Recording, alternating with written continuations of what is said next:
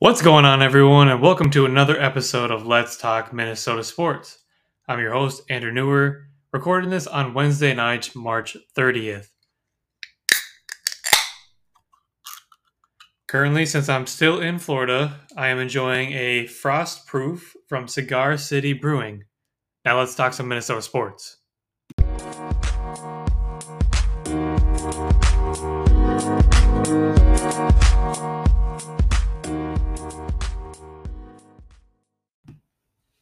All right, let's start out with some of the Timberwolves segments here.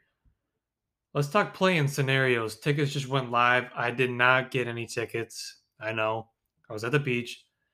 But I'm hoping to get some playoff tickets because I am expecting them to still win.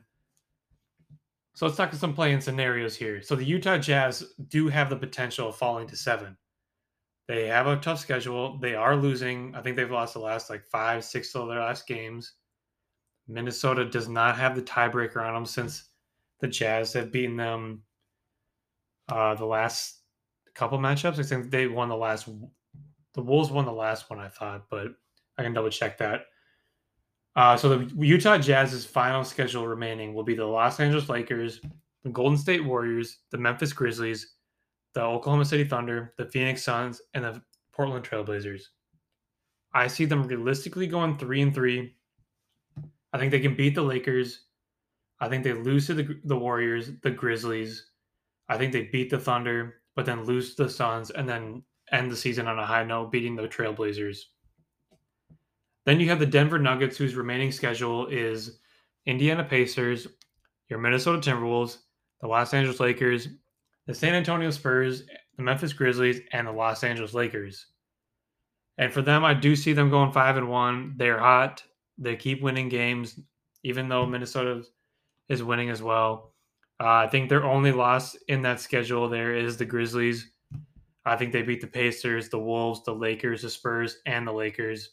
They're just too good. Jokic is playing at an MVP level. If I had to vote, I think Jokic would be my MVP. And then for the Wolves, your final schedule will be the Raptors tonight, the the Nuggets, the Rockets, the Wizards, the Spurs, and the Bulls. I see, I see them going three and three. Uh, I have them beating the Raptors, losing to the Nuggets, beating the Rockets, beating the Wizards, and losing the final two games. Uh, I think the Spurs need that win there. They're kind of fighting in that play-in spot. That that play-in spot. They are in the 10th seed. The Lakers just fell out, so I kind of think Gregg Popovich and the Spurs will be looking for that final push there. Uh, currently, though, the Wolves are they're down by six. It looks like third quarter. I know I'm recording, but I'm on vacation, so I gotta find time. Uh, the Nuggets are currently beating the Pacers by two, and the Jazz are not playing tonight. So, if things hold up on my predictions, the Nuggets would go 50 and 32 the Jazz would go 48 and 34, and the Wolves would be 46 and 36. So that would mean that the Wolves most likely do end up in the seventh seed. I thought for a while there they had a chance at maybe grabbing that sixth seed, but with the Nuggets continuing to win, Minnesota just fell back by two games. It's kind of unrealistic to think that over the next six games, with this kind of schedule, that the Wolves will be passing honestly, the more realistic scenario is that the Jazz do end up continuing to lose games, but like I said, I don't see the the Jazz losing more than three games. But the bigger news for the play-in scenario, PG 13 returned last night. You know, his first game back, he finished with 34 points and helped the Clippers erase a 25 point deficit to beat the Utah Jazz. This season, the Wolves are 1 and 3 against the Clippers, uh, in those first two games, D'Lo was not playing. They won the final game, but PG thirteen wasn't playing. But also, KAT and D'Lo were not playing in that last game. So realistically, I don't see them beating the Clippers in that play-in game. For some reason, that Paul George goes absolutely berserk, just kills them. Minnesota stands no chance against PG 13. Ty Lue's also one of the better coaches in the NBA. He just he just figures it out. He's the first one that started the whole play cat with a smaller big. So in that sense, I don't see them winning that kind of game. The Clippers are probably going to start rolling again. I think they're the biggest X factor entering the playoffs, though. But should we be concerned with the health of this team? Malik Beasley, you have Jaden McDaniels, and Anthony Edwards. Chris Hine of the Star Tribune said that Malik Beasley was nowhere close to returning on March 29th, obviously, per Chris Finch's words. On March 30th, though, Dane Moore reported that he's day to day saying that Chris Finch said that he's hoping he could play on this road trip. That's only 24 hours apart, and yet there's such a drastic change in the whole injury report type of update. I I mean realistically he could be playing, I guess, but I don't really see it happening for a while. I kind of think that the Wolves will play it safe. I think they kind of know that the 7 seed is their kind of final spot there. I think they want to end the season on a high note, kind of get there, get the 7 seed, get home court advantage, sold out crowd. I think it could be electric. I like their chances, even though the Clippers are a tough team. I know I said I don't think they're going to beat them, but I do think that they at least win the second game. If not, they can't beat that first one. Uh, but then you're looking at a Suns matchup, and whew, do not want that. Uh, Jaden McDaniels, though, cleared for basketball activities. Doesn't mean he's going to be playing next. Doesn't mean he's going to be playing tomorrow. Doesn't mean he's going to play in a week or. But he could be playing maybe in the playoffs maybe at the end of the season, last game or two. Uh, all we know is for now that he is clear for activities. He's going to be reevaluated in another week. So look for him to be potentially coming back in maybe the final stretch there, playoff time. If I was the Wolves, I probably wouldn't be playing him until the end of the season, like playoff time. I don't want to really rush. We don't want to rush him, especially because he is so young. Ankle injuries, he could easily re he could easily re start that uh, restart re oh, whatever. Let's just move on. You know what i'm trying to say. Anthony edwards should we be concerned about him though? He was playing pretty poorly in that stretch of february. So january is kind of where he was healthy averaging 23 and a half points 46.6 field goal percentage 37.6% from three and 83.9% from the free throw line February is start is where he starts to get kind of injured, kind of starts hinting at maybe some problems there. That month he averages 16 and a half points, shoots 37.8% from the field, 25.3 from 3, and 66.1 from the free throw line. That's a drastic difference in both points and shooting efficiency. Uh, he had that little rest there in between there, in that between that February Marchish time zone and I think it did help. He is averaging 18.7 points this month, uh, also shooting 44.6% from the field, 42.1 from three, and 88.5 from the free throw line. I don't think he's 100%. You can kind of see it. He's not dunking, he's not finishing like he used to, but I do feel a little bit better about him going into the playoffs.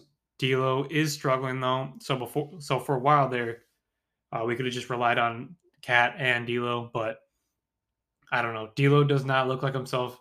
He needs to get himself going. If the Wolves want any shot at at least like making any noise in the playoffs, D'Lo's gonna have to step up because I don't know what Ant's doing. You know, I would if I mean they it does look though that they're getting that seven seed, so I would maybe think about giving them some rest. Maybe like play them every other game, just something that gives you a better chance at the playoffs, especially knowing that you're two games behind Denver Utah's still up there. It's not looking as good. So, seven seed is realistic expectations at this point. So, let's get everyone healthy. I'm not worried about Ant as much because he is starting to kind of show signs of improvement. Jay McDaniels is cleared, and Malik Beasley looks like he's day to day. All right, let's talk about your Minnesota Twins. They signed a starting pitcher. It's not the Sean Manaea it's not Frankie Montas, but Chris Archer is a veteran pitcher. If that's the only addition to the starting rotation for the first month or two, I'll be a little disappointed. You know, Chris Archer is not that same all star pitcher we were used to seeing a couple years back. Um, you know, I think he slots in around that fourth or fifth spot. Dylan Bundy has looked really good so far in spring training. I would think the starting rotation would look Sonny Gray. Uh, then you got Joe Ryan, Bailey Ober, and then Dylan Bundy, and then Chris Archer. Uh, his 2021 was a wash, so don't look too much into his six games. Archer only went one and one with a ERA of with an ERA of 4.66 and 19.1 innings. He also didn't even pitch in the 2021 in the 2020 season because he had surgery to relieve thoracic outlet syndrome. Don't know how to pronounce that, but to put it into simpler terms, it just means that he had blood vessels or nerves that were compressing into his collarbone and first rib. Uh, Baseball Reference only has Chris Archer to get to go three and four this season with a 4.57 ERA. That's only through 67 innings, I think, but I don't really think that's likely. I think after having a pretty down, not playing in 2020, kind of injured 2021 season, I think he'll be back healthy ish. Maybe I think 100 to 150 innings is realistic. I don't think that 67, that kind of just seems like a multiplier number there for them. So I would expect him to do a little better. Even when he was pitching for the Pittsburgh Pirates and then that Tampa Bay Rays there, uh, he looked decent, not good, not bad, but you know, a, good low risk, high reward type of player, knows how to play. It's been there. Well, we're not going to pour you into the whole deep statistics about each different player. But that brings us into the next point. Is the starting rotation good? You have Gray, Ober, Ryan, Bundy, and Archer. No, no. The the starting rotation is not good. It's fine, but it's not. If you want, you sign Carlos Correa, you're going for a World Series. You're not trying to go for that wild card spot. So they still need to make a trade. Sean Manaea and Frankie Montas, like I alluded to earlier, I think those are two players they do need to go to. But hey, the A's know that Minnesota needs to make a trade. They're not signing Carlos Correa for just a fun season to get sell tickets. So the you know the, the trade value right there, their trade value just went up. Minnesota's gonna have to pay a lot more. I mean, Trevor Larnach, maybe. Maybe you have also a couple others uh, prospects that you could send. Maybe Austin Martin if you feel really good about Royce Lewis. It still gets a little tricky though. I don't know if I'd want to spend all that money, but you just paid for Carlos Correa. I think if you think you can maybe keep him down the line, you might as well trade for a guy like Sean Manaea or Frankie Montas. But what about the Marlins? They have a lot of pitchers, both in their system and the starting rotation. Could Sandy Alcantara spark something there? I don't know.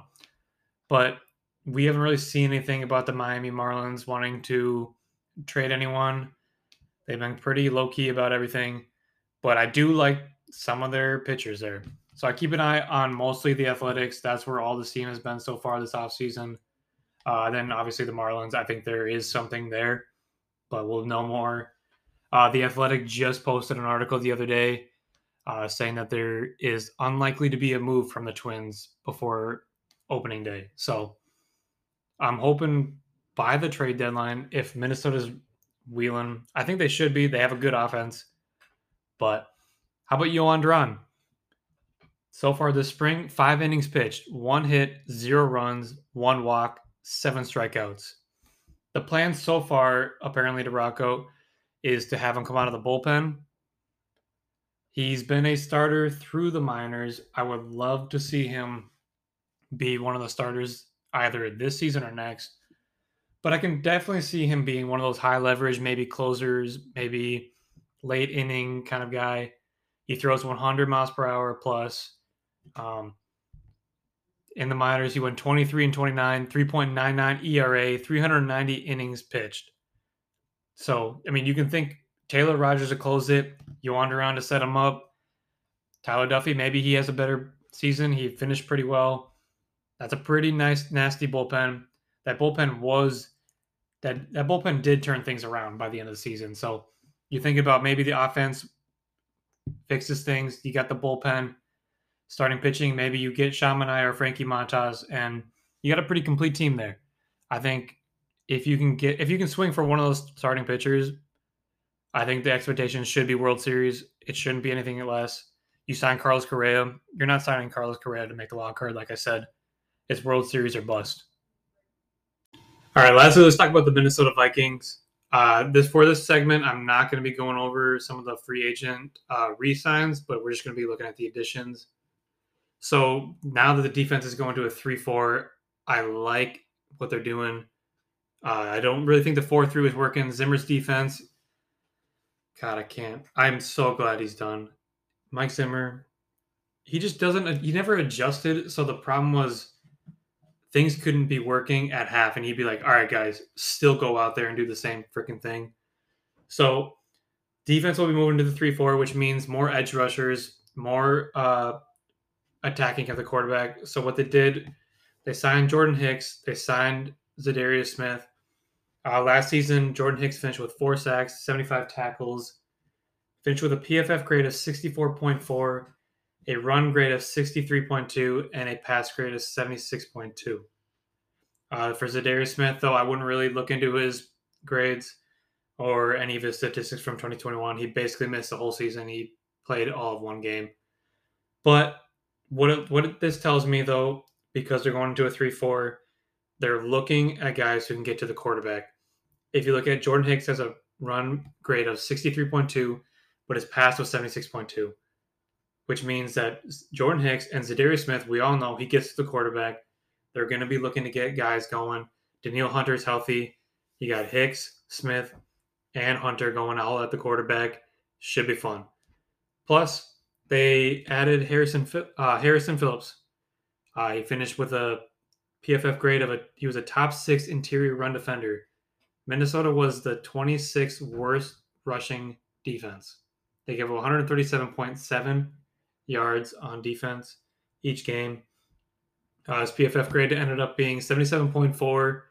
His run was 79.8, and he finished with a pass of 60.3. So you got the guys on the edge of Smith, Hunter, and Hicks. Then you got Phillips clogging up the lanes, stopping the run. So they're covering all bases there. Uh, the only guys that were actually in front of him on that list was Cameron Heyward, Aaron Donald, who's the best freaking defender in all of football, then you got Christian Wilkins, Al Woods, and Zach Sieler.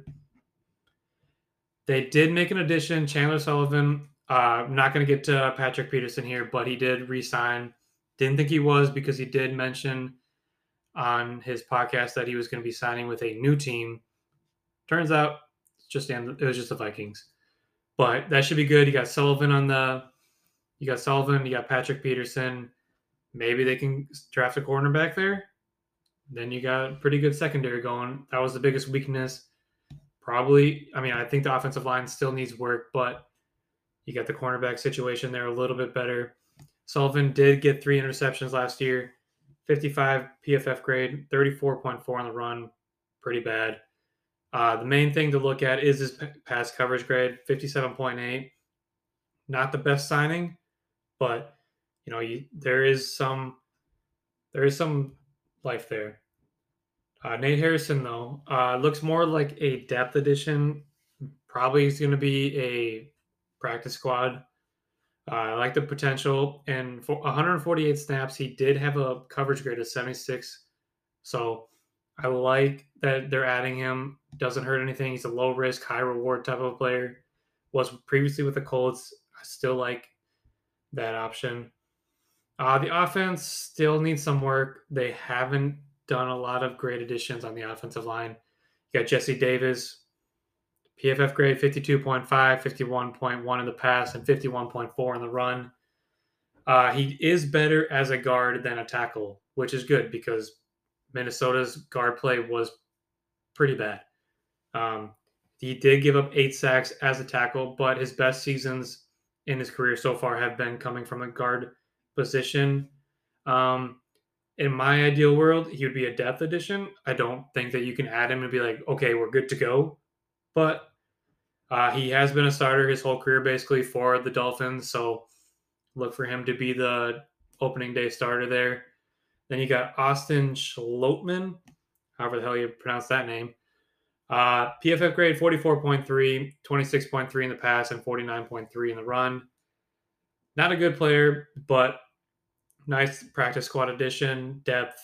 Injuries happen, so if that ever comes to fruition there, he can step in, I guess, but not feeling too great about him there. Lastly, let's talk about Johnny Mundt.